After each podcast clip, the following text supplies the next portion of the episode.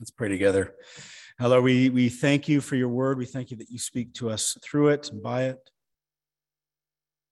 We thank you for the salvation that you have enacted and delivered to us in and through Jesus. Pray that you would open our eyes to him and to you, uh, the ways in which the Holy Spirit is working in our lives as we come before your word now. In Jesus' name, amen. Uh, well, friends, today we're, we're starting a new series on Paul's letter to the Colossians, uh, which we'll be going through together throughout Epiphany. So today and then the next the following six weeks. And as we're starting this new series, I thought it would be helpful to maybe just give you um, uh, a bit of a sort of insight into how I've been choosing these various series that we've been going through throughout COVID. And basically, what I've been trying to do is alternate uh, between series that focus specifically on Jesus knowing that it's Him who we need to fix our eyes upon during this challenging time. And with series that invite us to focus on our own emotional state during this difficult time, um, so that we can be attentive to where it is that we need Jesus to come and minister to us during this difficult time.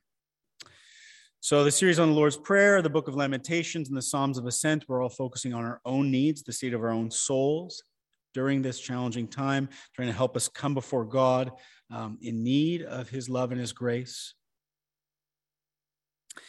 And then the series on the book of Revelation, Jesus's I am statements, and now this series on Colossians are all about focusing on Christ himself, being reminded that he is sovereign and in control, and in him all things hold together. I just want you to hear, we'll be going through this passage next week, but I just want you to hear these words from Colossians 1 15 to 17, which is basically um, the passage that I just kept having in mind as I was thinking about this series. Paul says this Jesus is the image of the invisible God, the firstborn of all creation. For by him all things were created in heaven and on earth, visible and invisible, whether thrones or dominions or rulers or authorities. All things were created through him and for him, and he is before all things, and in him all things hold together. That's the reminder that I think we need at a time like this that in Jesus, all things hold together. Nothing is outside of his purview, his power, and his grace. So we'll take these seven weeks of Epiphany to, to focus on that and reflect upon that. And just by way of a quick introduction to the letter of Colossians itself, this letter was written, I think, by Paul from prison. He says that specifically in chapter 4, verse 3, uh, and it was likely a prison in Ephesus. The letter was written to a young church. Uh, they're likely new believers from a pagan background, but Paul doesn't know them personally. Colossians 1 4, as we heard today, says, We heard of your faith in Christ Jesus and of the love that you have for all the saints. So he's hearing of the faith that they have. Somebody else has, has um, shared the faith with them and led them to the Lord. Likely that person is Epaphras, Paul's beloved servant, um, from whom they, le- they learned the faith, it says in verse 7. So he's, he specifically evangelized them and likely was the one who told Paul about their faith. And Paul, I think, is writing this letter for three main reasons. The first reason he's writing the letter is to celebrate with these new Christians, to celebrate the mighty work that God has done in their lives, to deliver them from the domain of darkness and transfer them to the kingdom of his beloved Son, which he says in verse 13. So he's writing to celebrate their faith with them and this mighty work that God has done.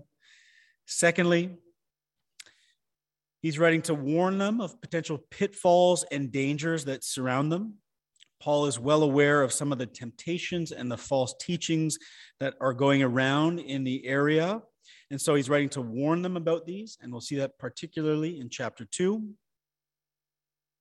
And then, third, he's writing to strengthen and encourage their faith and really ground them in this new reality of who they are in Christ Jesus. Chapter 2, verse 7 says he wants them to be rooted and built up in Christ and established in their faith. And I think that's a big part of what this letter is all about grounding them in their new reality in their life in Christ. So this letter is about celebrating the faith of these young Christians. It's about warning them of potential dangers that are out there and grounding them in their new life in Jesus. And our passage from today, these first 14 verses of Colossians, are mostly about celebrating their faith and then primarily about grounding them in their new life in Christ. So the letter begins with Paul celebrating this amazing work that God has brought about in their lives. Verses 3 and 4 say, We always thank God, the Father of our Lord Jesus Christ, when we pray for you, since we heard of your faith in Christ Jesus and of the love that you have for all the saints. We're rejoicing with you, we're celebrating with you, we're giving thanks to God always for you. So there's this deep sense of joy and encouragement and celebration that pervades this letter, particularly this first chapter. And then this passage also encourages them to grow in their faith. Verses 9 through 12 say, And so from the day we heard of your faith, we have not ceased to pray for you, asking that you may be filled with the knowledge of his will and all spiritual wisdom and understanding, so that they may be so that they may grow in wisdom and understanding. Paul's praying for this. So as to walk in a manner worthy of the Lord, it says, fully pleasing to him. So not just growing in mental understanding and mental acuity, uh, but walking in a manner of worthy that's worthy of God, that honors Him, bearing fruit. Chapter uh, verse 10 says, in every good work and increasing in the knowledge of God, being strengthened with all power according to his glorious might for all endurance, with patience and joy, giving thanks to God the Father who has qualified you to share in the inheritance of the saints in light. It's all about praying for these Christians to grow in their faith, to grow in knowledge, to grow in understanding, and to grow in their ability to live out their life in Christ Jesus. So he's wanting to ground them in who they are in Christ. And one of the reasons why I love this passage uh, so much, these opening verses of Colossians, is because of the vision that it sets out for us about the salvation that God offers. I think it's it's large and generous and expansive, similar to what we saw last week in Isaiah. Too often, I think uh, when we when we talk about the gospel, when we think about the gospel, it can be um, overly reductive and overly restrictive.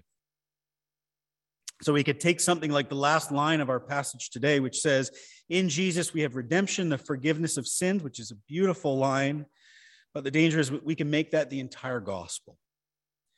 It's certainly part of the gospel. The forgiveness of sins is a wonderful part of the gospel, but it's just that it's a part of the gospel. It's not the whole gospel. The danger is when we do that, uh, we do what Dallas Willard called reducing the gospel to a gospel of sin management, where the gospel then just becomes about diagnosing and forgiving our own personal sins.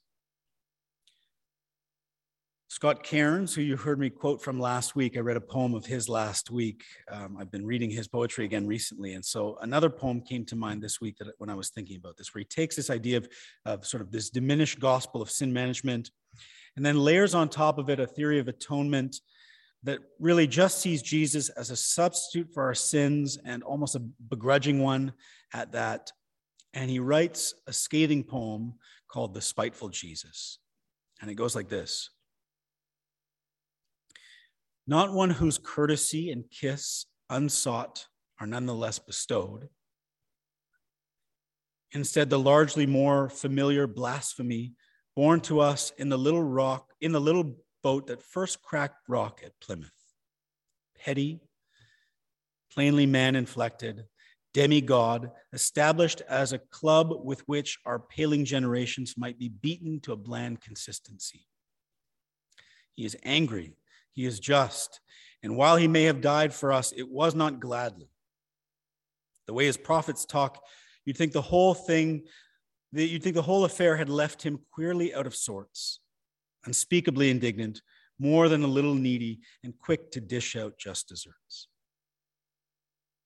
Now, Scott himself has said that this is a particularly grumpy poem and it actually ends on a, on a more positive note. But I think you get the sentiment from this. Like we've all had those experiences where the way that Jesus and his gospel are presented are so reduced and so truncated that it just seems like God is angry, God is vengeful, and he, he forgives us our sins simply because Jesus found a loophole for us, but he doesn't really want to. He's bitter and angry and kind of left upset by the whole thing. But that's not the vision of salvation that Colossians 1 puts forth. Colossians 1, of course, speaks of the forgiveness of sins because that's an important part of the gospel. It's not the whole thing. Instead, the vision that Paul paints for us of salvation in Colossians is large and it's expansive and it's robust. Eugene Peterson often talks of salvation, he uses the term the country of God's salvation to try to get us to think of the expansiveness and the largeness of God's saving work in Jesus. I like thinking about that. I think, especially during a time like this where we're stuck indoors and feel things feel very constricted and um, we're feeling restricted, it's important for us to think about God's salvation in our lives as something that's open and expansive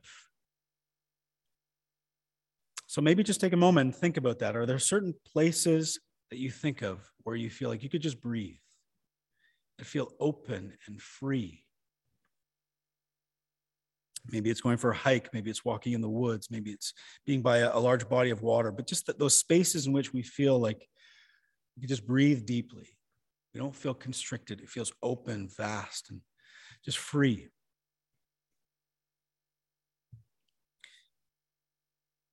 Well, I think that's the image of salvation in Colossians 1. It's not a reduced or truncated version of the gospel, it's a large and expansive, this, this sort of glorious exploration of the country of God's salvation.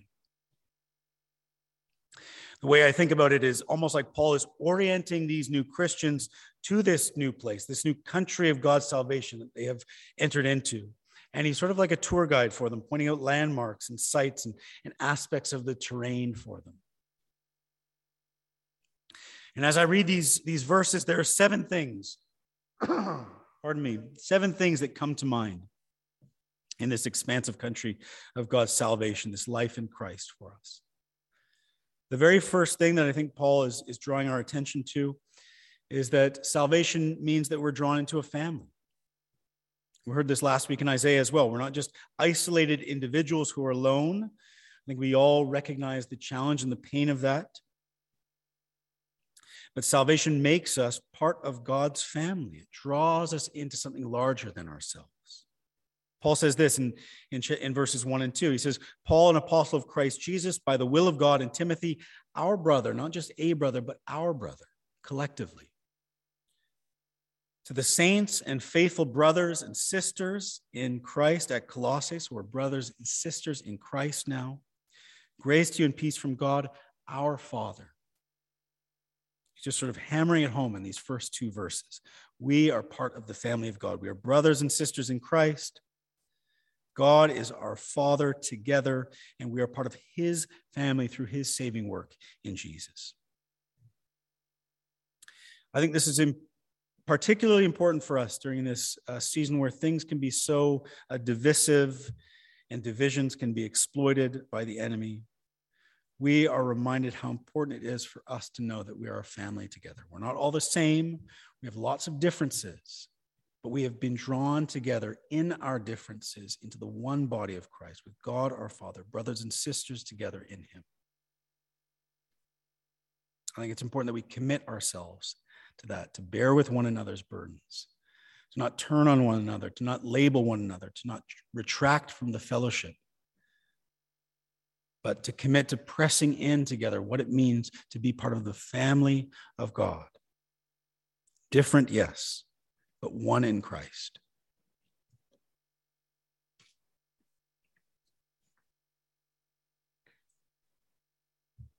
Secondly, um, this passage reminds us that our salvation makes us people of faith, hope, and love.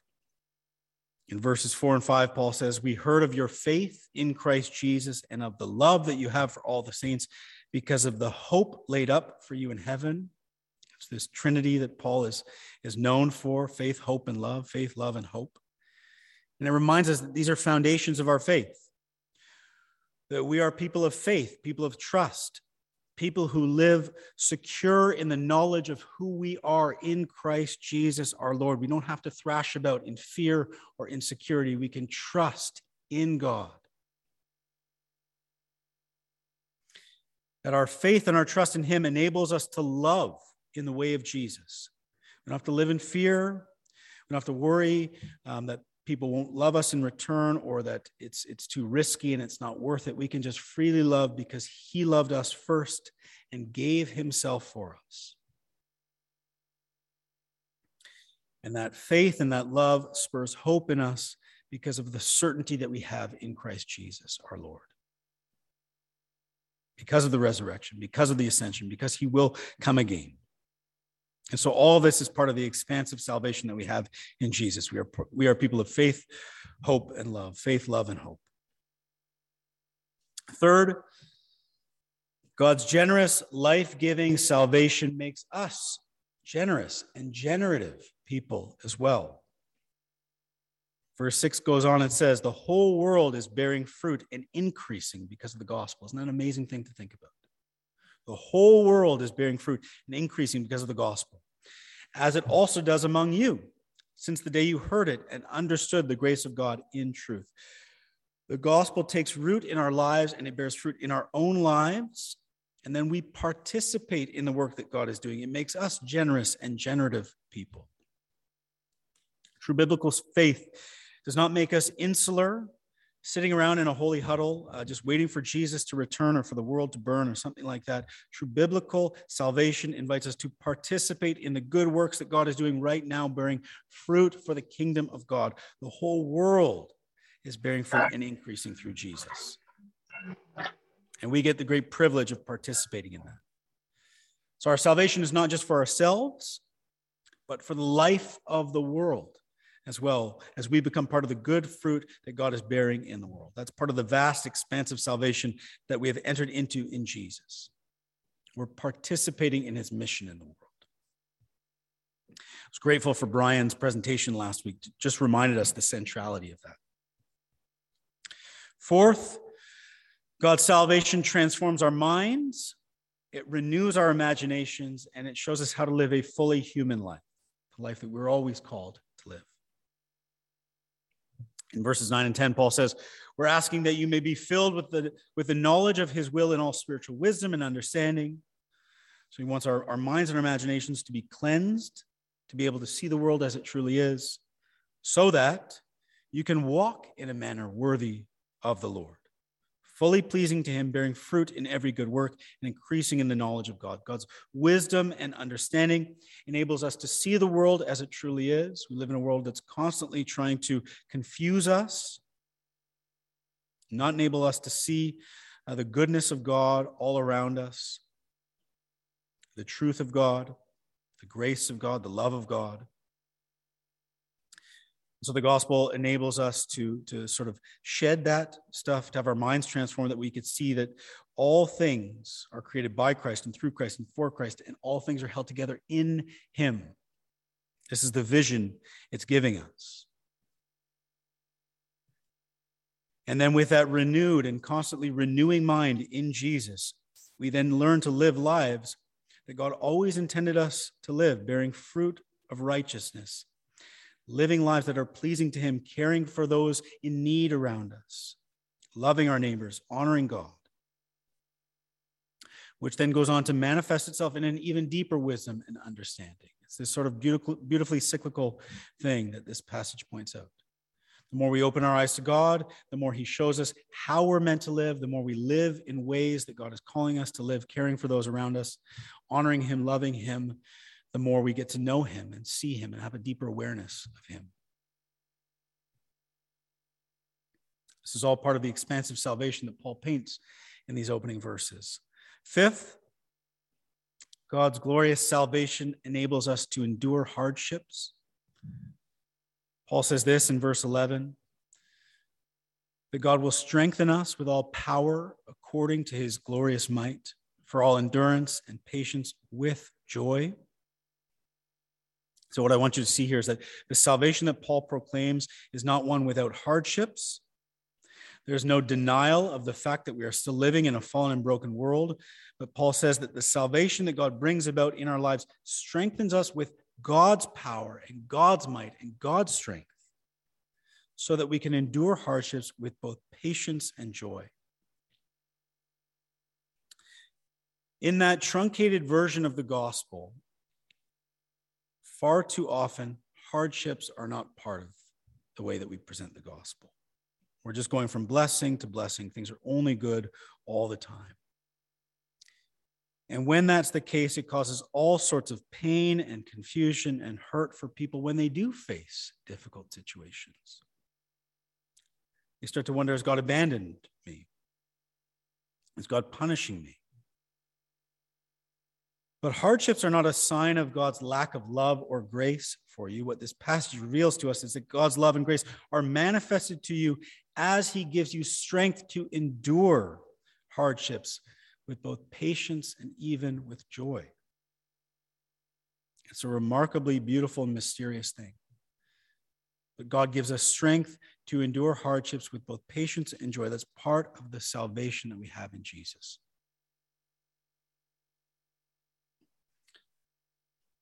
And that sixth, our salvation enables us to be uh, people that are, are grateful, people who abound in thanksgiving. Verse 12 says, giving thanks to the Father who has qualified you to share in the inheritance of the saints in light.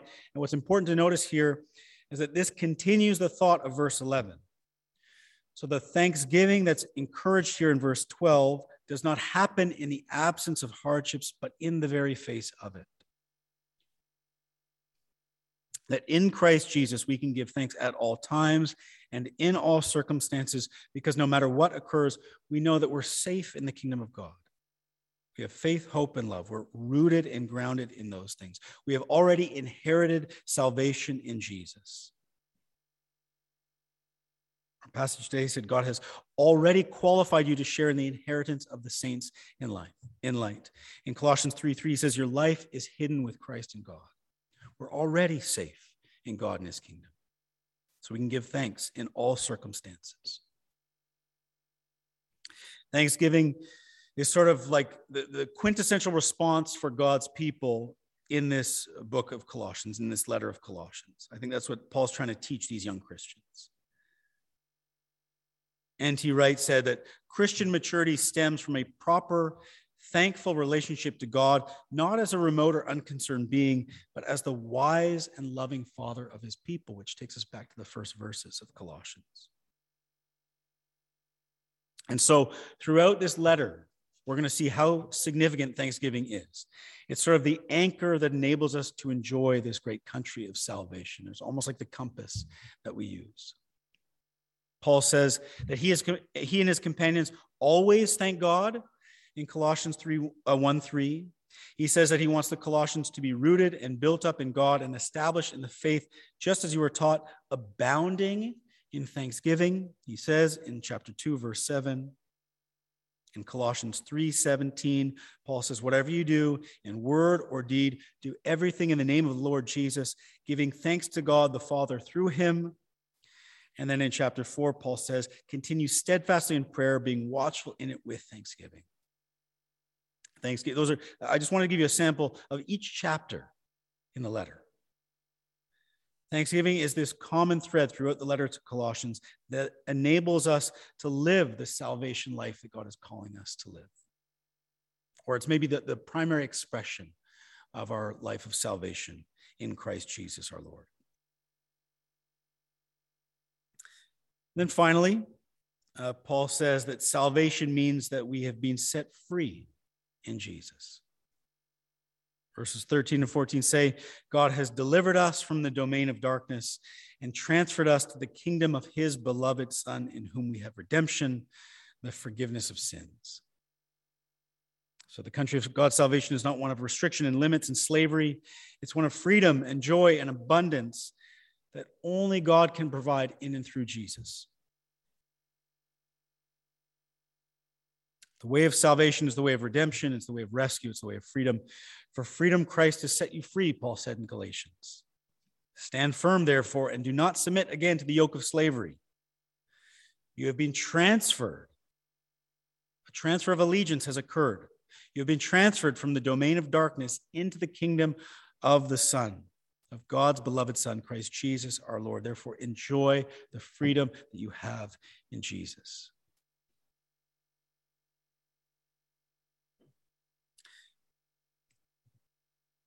So, as I said before, I think one of the things that Paul is trying to do in these opening verses of Colossians is to situate these young Christians in this country of salvation, to help ground them in the new reality that is their life in Christ.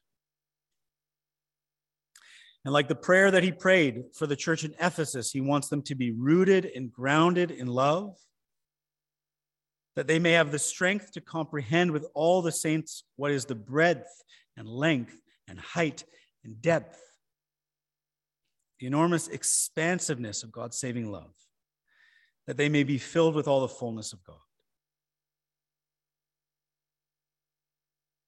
He's trying to get them to see the comprehensiveness of God's salvation, the largeness of God's love. That we may grow. To grow into the fullness of God is to explore, spend our whole lives learning to comprehend with all the saints what is the breadth, the length, the height, and the depth of God's love for us in Christ Jesus our Lord. I think that's what these opening verses of Colossians are inviting these young Christians to do and us as well to explore the salvation that we have in Jesus, to explore how expansive God's love for us is. No matter how restricted we might feel in this life, nothing restricts God's love for us. And we have the joy of just exploring that our whole lives. So I think the question for us today is what is your vision of salvation like? Is it large and expansive, like the one that Colossians presents here, or is it small and reduced? Have you been sold a truncated version of the gospel? Or has the gospel that's captured your heart one that's expansive and large and comprehensive? Have you come to know with all the saints how wide, how long, how high, and how deep is the love of God in Christ Jesus for you? For all of us, uh, the answer is no, that none of us can fully comprehend that. But the joy that is set before us is the exploration. So, my encouragement to us uh, during this Epiphany season is to explore that, to explore the love of God in Christ Jesus for us, to explore the glorious country of God's salvation, to thank Jesus for it, and allow it to seep into every nook and cranny of our lives by the power of His Holy Spirit. In the name of the Father, and the Son, and the Holy Spirit. Amen.